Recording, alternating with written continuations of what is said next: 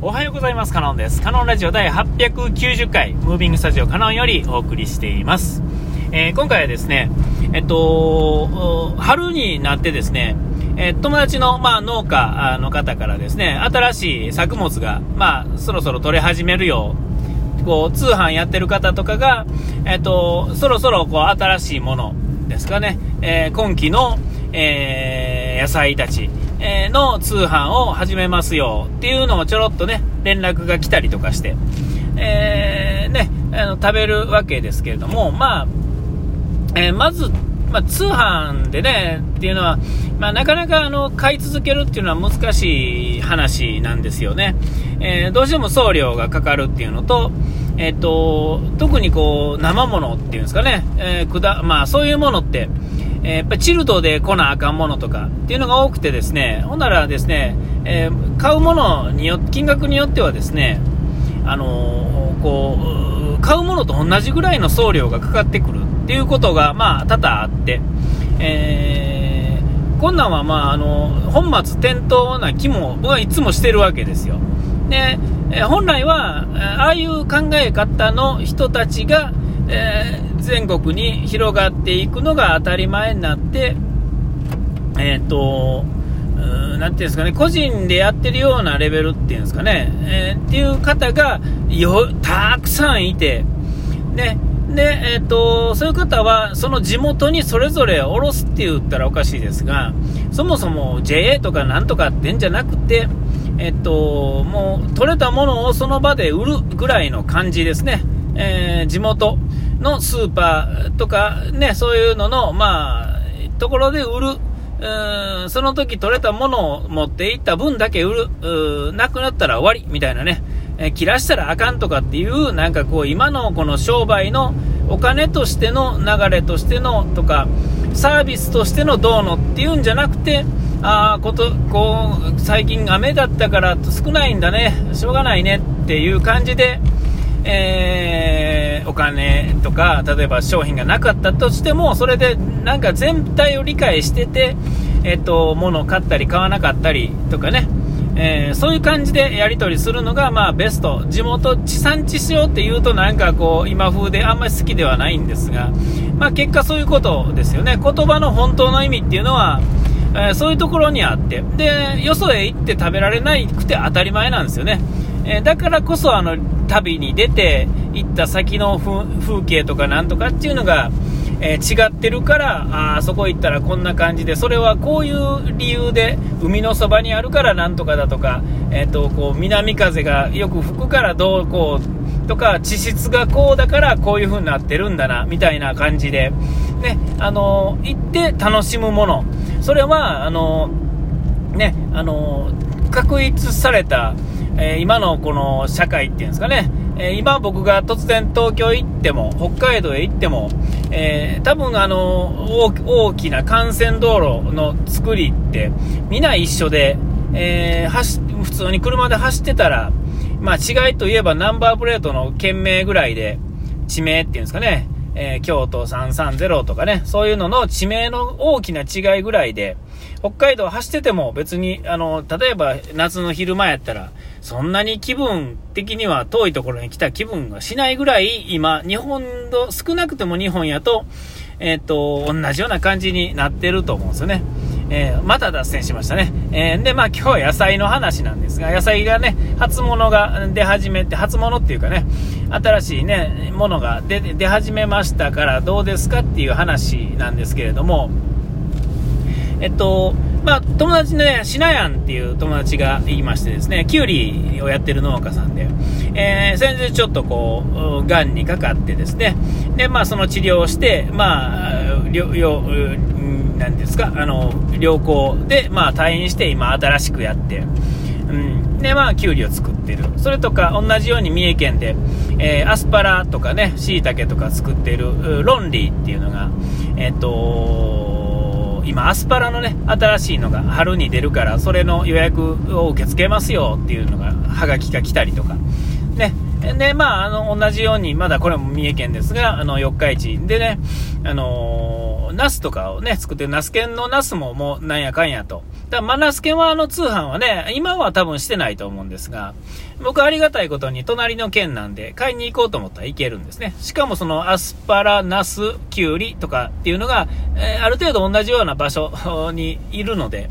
えー、まとめてま買いに行けると。で、たまに買いに行って食べると。で、まあ、ちゃんと作ってくれてるって言ったらおかしいですけど、まあ、あの、スーパーに少なくても並んでるよりは品質がいいんですよね。それはなんでかっていうと、もうリアルに新しいから、えー、ですよ。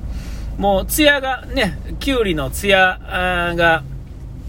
違う。ナスのもうツヤが違う。もう質が違うっていうんですかね。これが、えっと、いわゆる冷蔵庫にね、1週間ほど置いといた後とか、まあ、わかるとは思いますが、えー、どんどんこうしおれてくるっていうんですかね、当たり前なんですけれども、えー、それがない状態でまあ受け取れるわけですよね。しかも作った人の手から直接もらえるっていうんですかね、えー、鮮度だけの話ではないですけれども、いかに流通に乗っていると質が下がっていくかっていうのがよくわかる事例やと思うんですね。え特別何か無農薬がどうのとかってそういうことじゃないんですよ。もう普通に作って普通にやっていたら取れたてってそういうことなんですよね。えー、えー、ちゃんと作って取れたてのものっていうのが、まあ、どんだけのクオリティが高いのかっていうんですかね、それは料理した時にもっとわかるわけです。食べてる時も分かりますが、あの切ったり剥いたりとか、えー、ね、処理してる時に、もうあの、ああ、全然違うっていうのが分かるわけですよね。えー、えーで、まあ、そういう風になってくるとですね、やっぱりあの、知り合いやからって言って、まあ余計に味わわなあかんわけですけども、素材の味っていうのは、すごく難しくてですね、えっと、今みたいにこうお菓子が好きとかラーメンが好きとかって言ってる人にはなかなかこのかあの微妙な感じって伝わらへんと思うんですね、本当の意味で。えー、だから、要は真剣に食べなあかんわけですよ。でも食べ物って毎日のことで、1日何やったら3食食べるとかね、えー、なってくるとですね、もうあの、いつものことすぎて、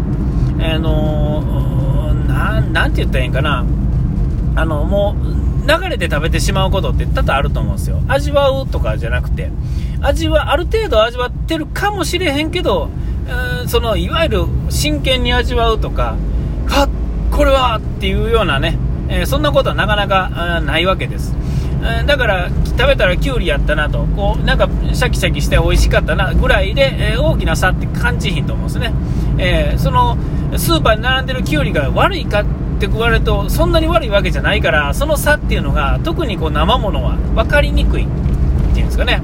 えー、よっぽどその、えより良いと思ったものを食べたことがない場合はその差っていうのが分からないわけですよね、えでえっと、これはあの僕がよく言ってあの好きなコーヒーの世界でもそうで、えのその素材をですね、えー、ちゃんと味わおうと思うとですねやっぱ難しいんですよねだから何か比較しながら飲むとか、ねえー、わざとこう変な入れ方して飲むとかして、えー、そのコントラストというか差を見て、えこの差がこの差やととかこういう風なすると何が出るとかっていうのが分かってないとあかんと。えー、で、まあそういうのでやっていくと、